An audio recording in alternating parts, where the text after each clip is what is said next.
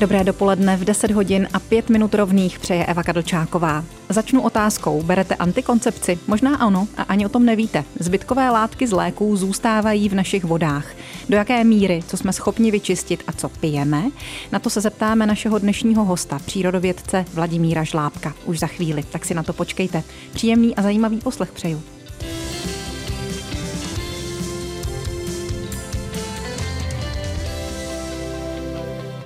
Ještě jednou dobré dopoledne. Teď i našemu hostu, docentu Vladimíru Žlábkovi, který je toxikolog, ředitel Centra akvakultury a biodiverzity Hydrocenos Cen Aqua při Fakultě rybářství a ochrany vod jeho České univerzity ve Vodňanech a je také proděkanem této fakulty. Vítejte u nás, dobrý den. Dobré ráno vám i všem posluchačům. Vy nám asi budete muset přece jenom na začátek vysvětlit nějak zjednodušeně, co je to akvakultura, biodiverzita, hydrocenóza, to, o čem jsem před chvílí mluvila, když jsem říkala, odkud jste k nám přišel. Ten název je opravdu dlouhý a plný cizích slov. Začneme teda tou akvakulturou. Pod akvakulturou si představte chov organismů ve vodě. A tenhle chov, já záměrně neříkám ryb, protože to nejsou jenom ryby, které ve vodě chováme. My tam můžeme chovat i různé bezobratle, jako jsou raci, krevety, ale mohou to být i rostliny, mohou to být řasy a nebo mikroorganismy. Prostě celé to společenstvo tak eh, to co, to, co chováme ve vodě, tak aby jsme z toho měli nějaký užitek, většinou je to eh, z důvodu eh, produkce potravin, anebo organismů, které těm ostatním, potom vyšším organismům krmím, předkládám jako potravu. Takže to těm máme rybám. akvakulturu, co biodiverzita? Tak, eh, biodiverzita eh, to je eh, pojem, který, pod kterým si můžeme představit rozmanitost organismů, které žijí ve vodním prostředí, mm-hmm. nebo obecně v prostředí. A ten poslední termín, tak to bylo hydrocenóza. Hydrocenóza, to je termín složený ze dvou částí. Hydro jako voda a cenóza jako společenstvo, takže je to společenstvo organismů, které se vyskytují ve vodním prostředí a zase říkám organismů, nejsou to pouze živočichové, jsou to i rostliny a, a mikroorganismy, které se v tom prostředí vyskytují. A teď jste nás možná zmátl. Jaký je tady v tom případě rozdíl mezi akvakulturou a hydrocenózou? Obojí je to vodní prostředí pro organismy. Tak a akvakultura, ale, tak, ale ta akvakultura to je, to je založená na činnosti, záměrné činnosti člověka, která vede k produkci potravin a, nebo těch vodních organismů pro potřeby člověka. Ta hydrocenóza je něco, co máme v prostředí, co se tam vyskytuje přirozeně samo od a, sebe. a samo od sebe a vlastně v tom názvu a zaměření naší instituce máme tyhle dvě věci z toho důvodu, že oni jsou eh, velice úse spjaté. To, co děláme v akvakultuře, to, co eh, ty ryby, které chováme třeba v rybnících, tak to vůbec, že tam je ten rybník, eh, má úzký vztah na prostředí, ve kterém ten rybník je umístěný a to, co ty naše aktivity, které děláme v rámci akvakultury, ovlivňují to přirozené prostředí třeba tím, že zadržujeme vodu nebo té vody tam pouštíme víc. Ta, voda, která odchází z akvakultury, nemá ty vlastnosti, jako měla, když tam vstupovala, je obohacená o živiny, o různé látky, které tam přirozeně být nemají. A tyhle látky potom ovlivňují ty přirozené vodní ekosystémy, na které je ta akvakultura napojena. Výborně. Tak děkujeme za úvod do dnešního povídání docentu Vladimíru Žlábkovi, dopolednímu hostu Českého rozhlasu České Budějovice. Po písničce se už budeme ptát na konkrétní věci, které se v Centru akvakultury a biodiverzity Hydroceneos opravdu dělají. Z centra Cen Aqua za námi dnes přišel dopolední host Českého rozhlasu České Budějovice docent Vladimír Žlábek. Mohl byste nám to vaše centrum nějak představit? Jak si ho máme představovat my? Hmm. Tak jak už jsem říkal, naše centrum se zabývá jak akvakulturou, tak ochranou vodních ekosystémů a proto, aby jsme tuhle práci mohli dělat, tak potřebujeme mít určité zázemí. To zázemí, eh, na, eh, které využíváme, je umístěno především ve Vodňanech a obsahuje nebo skládá se z experimentálních rybníků, z recirkulačních systémů, pro ryby odchovných systémů, ale máme také moderně vybavené laboratoře a tenhle komplex toho, toho tradičního, které je na straně těch rybníků a, a toho moderního, které je na straně těch moderních výzkumných metod a moderních laboratoří, tak dává dohromady celek, který je velice unikátní. Unikátní z pohledu střední Evropy, z pohledu Evropy celosvětově. Takovou moderní laboratoř analytickou třeba nebo biologickou laboratoř snadno postavíte v Londýně, v, v Berlíně nebo v Oslu, ale ty rybníky už těžko přinesete blízko někam k velkým městům. A z tohohle důvodu právě to naše výzkumné centrum je umístěno ve Vodňanech, protože tam ty rybníky s tradicí od středověku máme. Hmm. Tím je určitě cené a cený bude tedy nepochybně i váš výzkum. Takže čím se zabýváte? To centrum se zabývá akvakulturou a to z pohledu jak toho tradičního přístupu k akvakultuře, to znamená k chovu ryb, ale i z pohledu moderních e, trendů, které e, tu akvakulturu zintenzivňují, e, hospodaří s menším množstvím vody, s menší potřebou energie a zase na druhé straně méně vypouští znečišťujících látek, vlastně vrací tu vodu do toho životního prostředí ve stavu, které, které odpovídá potřebám toho, toho těch ekosystémů. Takže a... promiňte, když to zkusím hm, přeložit, tak jde o to eh, vymyslet, jak to dělat, aby člověk, který v té přírodě a v těch rybnících, v té vodě hospodaří, tak aby to dělal co nejšetrněji? Ano, ale zároveň musí z toho mít určitý uh, zisk, benefit mm-hmm. a, a tohle je velice těžké najít ten tu rovnováhu mezi tím, aby jsme produkovali dostatek potravin, v tomto případě ryb nebo ostatních produktů akvakultury a tím, aby ten, ty naše aktivity byly v souladu s ostatními potřebami těch, těch ekosystémů a nebo člověka. Ono, když se koukneme na tu tradiční akvakulturu v našich podmínkách, tak tam bychom si měli představit rybník, který už tam stojí někde od středověku. V tuhle chvíli pořádně ani nepoznáme, jestli to postavil člověk nebo jestli je to přirozená vodní plocha, protože ty, ty rybníky opravdu do té krajiny zapadají, jsou významným krajinotvorným prvkem. Um, lidi z města určitě chtějí jít na procházku, chtějí se procházet okolo rybníku, který vytváří příjemné mikroklima a, a chtějí um, tohle využívat vlastně k, k, k tomu svému prospěchu, ale na druhé straně tam rybář, který tam chce chovat ryby, chce tam vnášet živiny, a pokud se tohle dělá s velikou intenzitou, tak potom my jako turista jdeme okolo rybníka, který je zelený, nepříjemně páchne a, a tohle, tohle zase ta společnost taky nepotřebuje a nechce. A tam je potřeba najít nějakou, nějakou rovnováhu, aby byl spokojený ten rybář, který na těch rybnících pracuje, udržuje je, dává do toho i určité finance na údržbu a očekává, aby z toho měl nějaký zase příjem pro sebe. Je na to potřeba celý výzkumný ústav? A nebo by stačilo postupovat se selským rozumem a nepřehánět ani jedno, ani druhé? Je na to potřeba. Já samozřejmě jinou odpověď ani ode mě dát. nemůžete eh, čekat. On, ten, ten problém je komplexní. On, on je opravdu, netýká se pouze, pouze chovu těch ryb. Um, um, už jsem tady naznačoval, že ty, um, ten, ta akvakultura nebo chov ryb je úzce spjatý potom uh, s tou přírodou, s tím ekosystémem, který je v okolí a uh, ta problematika se musí pojmout opravdu uh, ze všech, ze všech směrů a je potřeba koukat nejenom na tu, tu, tu technologii chovu, ale i na to, jaké, jaké látky ta akvakultura produkuje, jak se ty látky přetváří uvnitř toho rybníka, anebo potom v s tou odpadní vodou, která, ne odpadní vodou, ale s tou vodou, která odtéká třeba do potoka, do řeky. Je na to potřeba koukat z pohledu biologie, biologů, ekologů a důležitá je tam i ta stránka finanční, takže potom se to překlápí i do ekonomických aspektů a, a aspektů ochrany vod a, a tohle všechno potřeba zkombinovat. To všechno zvažujete. Hmm. Vy jste zmínil látky, které se dostávají do vodních toků jako odpadní. Takové látky produkuje i člověk ve svém běžném životě.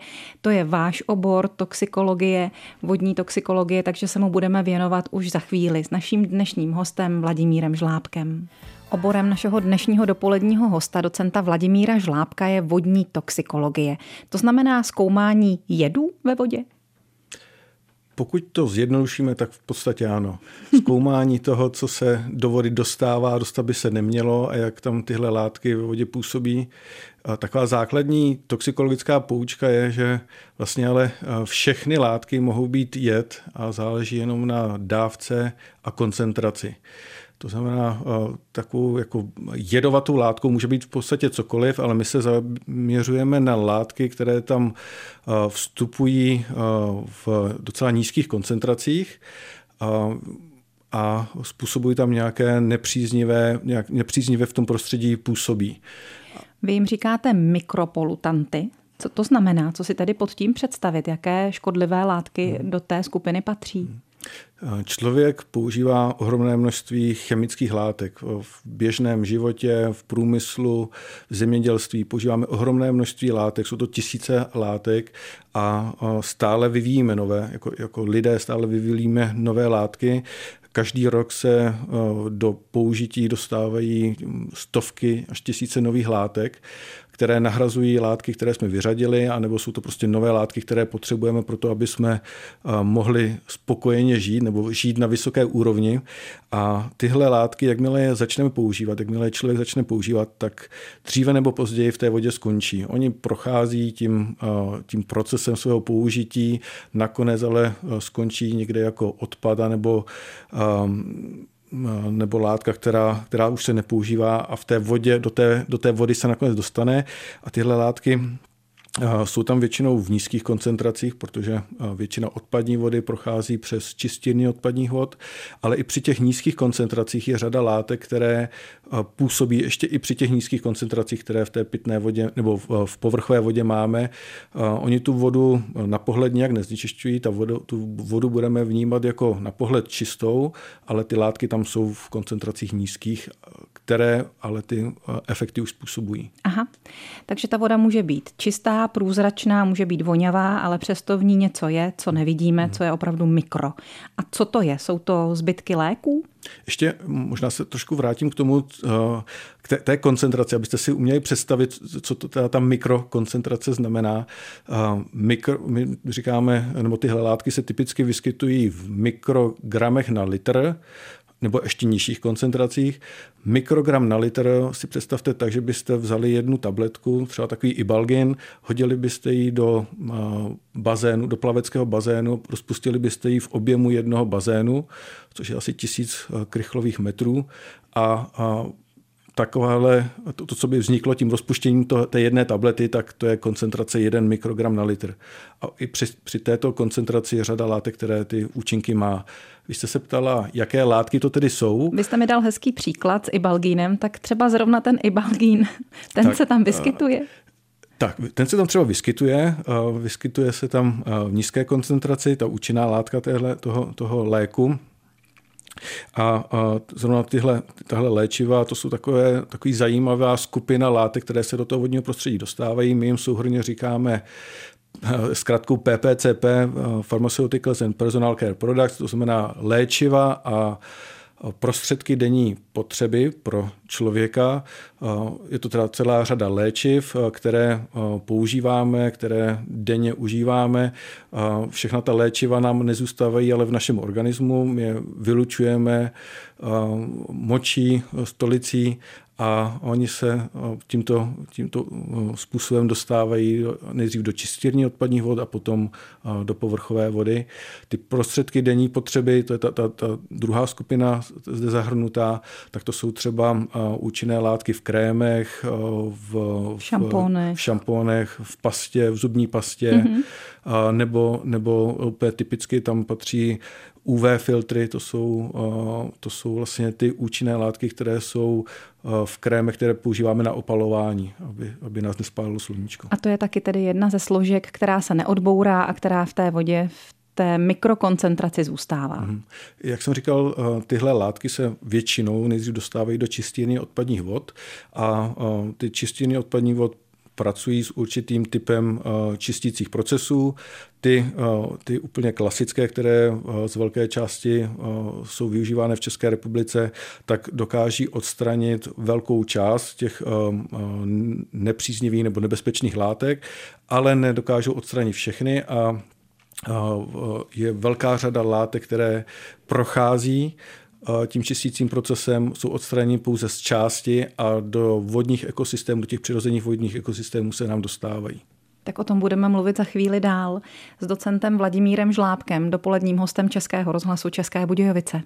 Náš dnešní dopolední host, docent Vladimír Žlábek, toxikolog, který se zabývá vlivem cizorodých látek na vodní prostředí a organismy, nám před chvílí seznámil s tím, že látky, které jsou obsaženy v českých vodách, jak v těch odpadních, tak potom následně třeba v těch proudících se čistí, procházejí nějakým procesem, ale ne všechno lze vyčistit. Takže teď bych se chtěla zeptat právě na to, co v té vodě doopravdy zůstává, co máte ověřeno, že tam zůstává a my to potom třeba vypijeme. Hmm. Tak naše laboratoř, kam eh, vlastně odborně patřím, laboratoř environmentální chemie a biochemie, se zabývá právě analýzou eh, toho, co, co eh, ve, vodě, ve vodách máme, ať už v těch odpadních, v těch, co jsou v řekách, v rybnicích, anebo v, těch, v té vodě, která se používá jako zdroj pro pitnou vodu. A Velice často nalézáme látky, které by tam být neměly. To naše oddělení se specializuje, jak už jsme o tom mluvili, na skupinu látek, které patří do, té, do těch léčiv a prostředků denní potřeby. Na to se teda specializujeme a zároveň sledujeme i látky, které do, se do vody dostávají především zemědělskou činností.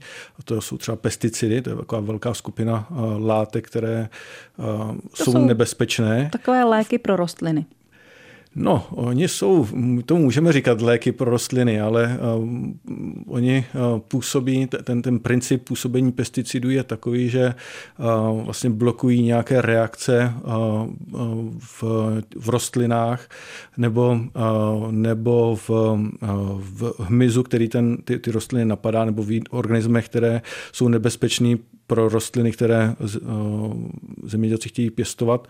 A, už z téhle podstaty vlastně mají biologické účinky, mají je na, vykazují je i na právě nízkých koncentracích, které se potom vyskytují i ve vodě. A z tohohle no, pohledu jsou nebezpečné. Zrovna tak ta farmaka, ta, ta léčiva, jejich, jejich jako, my, my je používáme proto, že tlumí nějaké jiné organismy, které napadají třeba člověka nebo, nebo hospodářská zvířata, mají tedy biologické účinky a oni je nestratí, tyhle biologické účinky, tím, že je z organismu vyloučíme, že člověk vyloučí. Oni si tyhle účinky nechávají, oni jim zůstávají a působí potom eh, v té povrchové vodě eh, na organismy, na které by působit neměly.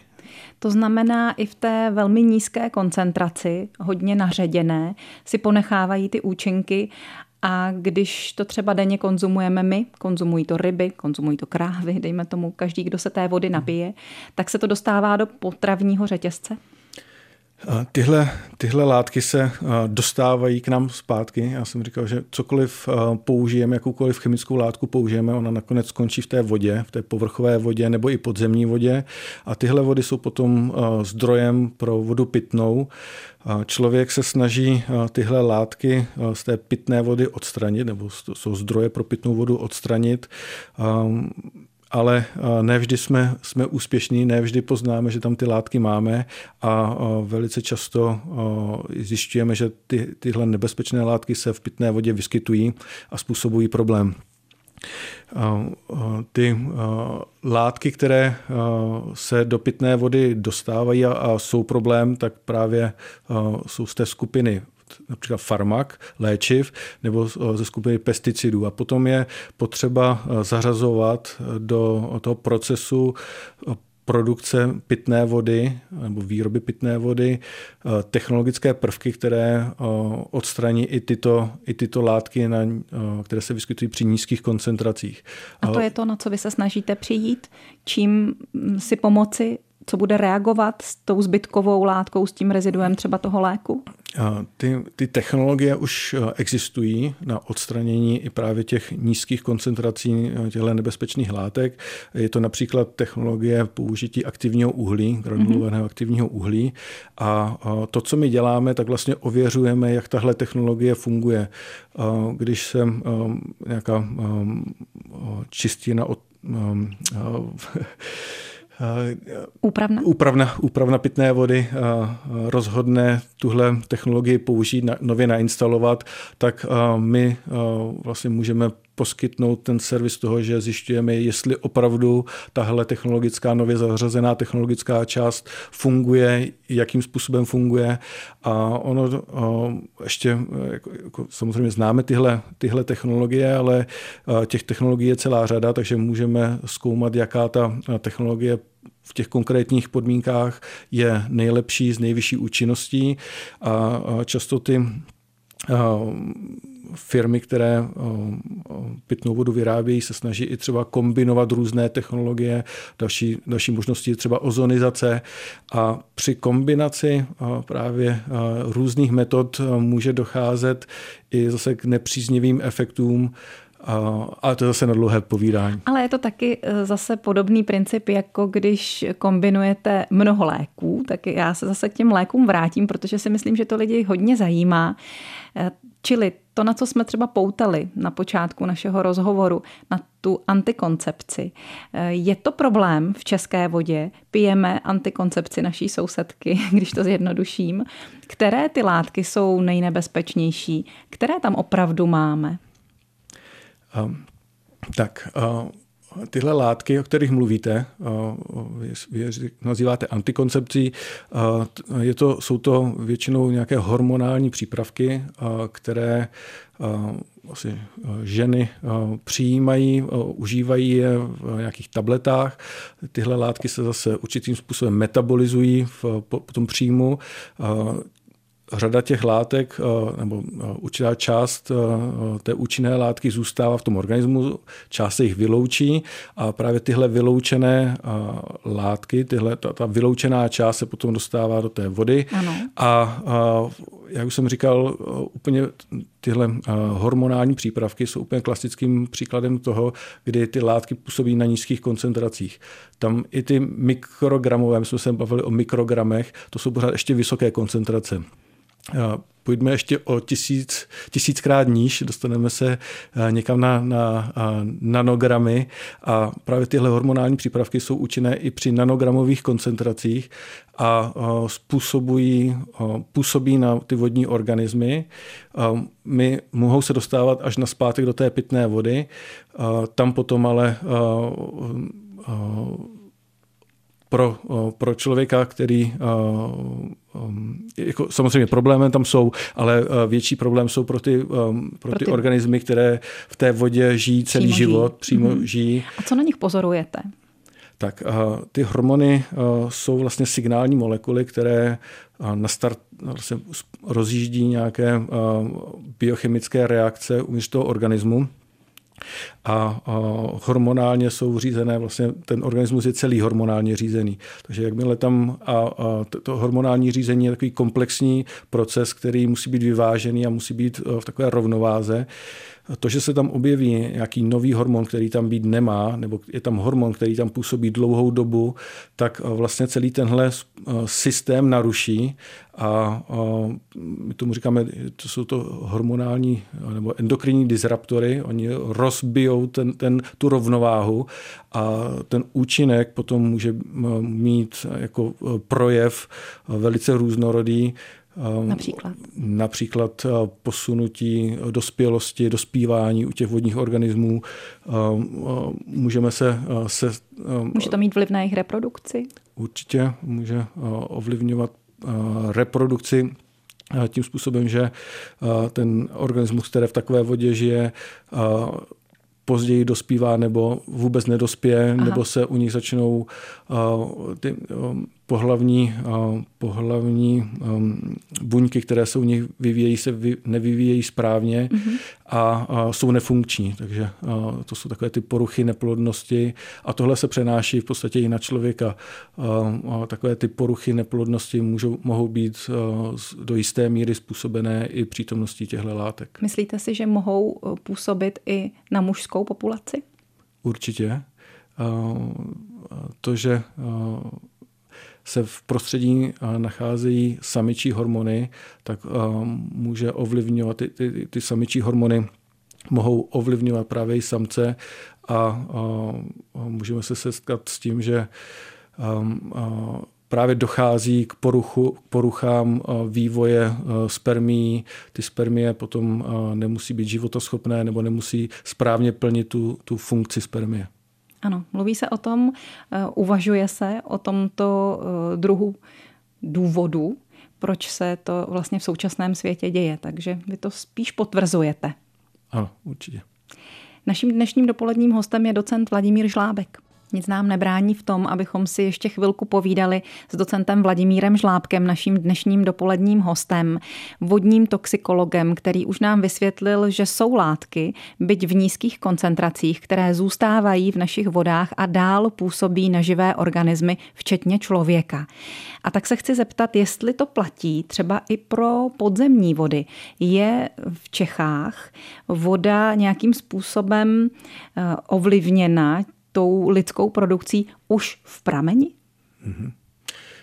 Je pravda, že na první pohled my, my vidíme tu, tu vodu na povrchu a zajímáme se tou vodou na povrchu a tu, tu vodu podzemí ani moc nevnímáme, ale ta voda podzemí je velice důležitá, často je zdrojem vody pitné, je tou surovou vodou, ze které se vyrábí voda pitná a je je překvapivé, že eh, většina podzemní vody je eh, tou aktivitou člověka ovlivněná tím, že se do eh, prostředí dostávají ty cizorodé látky, tak oni nezůstávají pouze v té vodě povrchové, ale dostávají se i do té vody podzemní. A teď, promiňte, nemluvíme o 20 metrů hlubokých studnách, ale třeba o těch pramenech, které se nacházejí více než 100 metrů podzemí? Určitě je to ovlivňované, je, je veškerá ta, ta podzemní voda. Tam všude ty toxické látky jsou. jsou. Nacházíme je tam. A Které jsou to především? Úplně takovou tím největším problémem podzemních vod jsou pesticidy.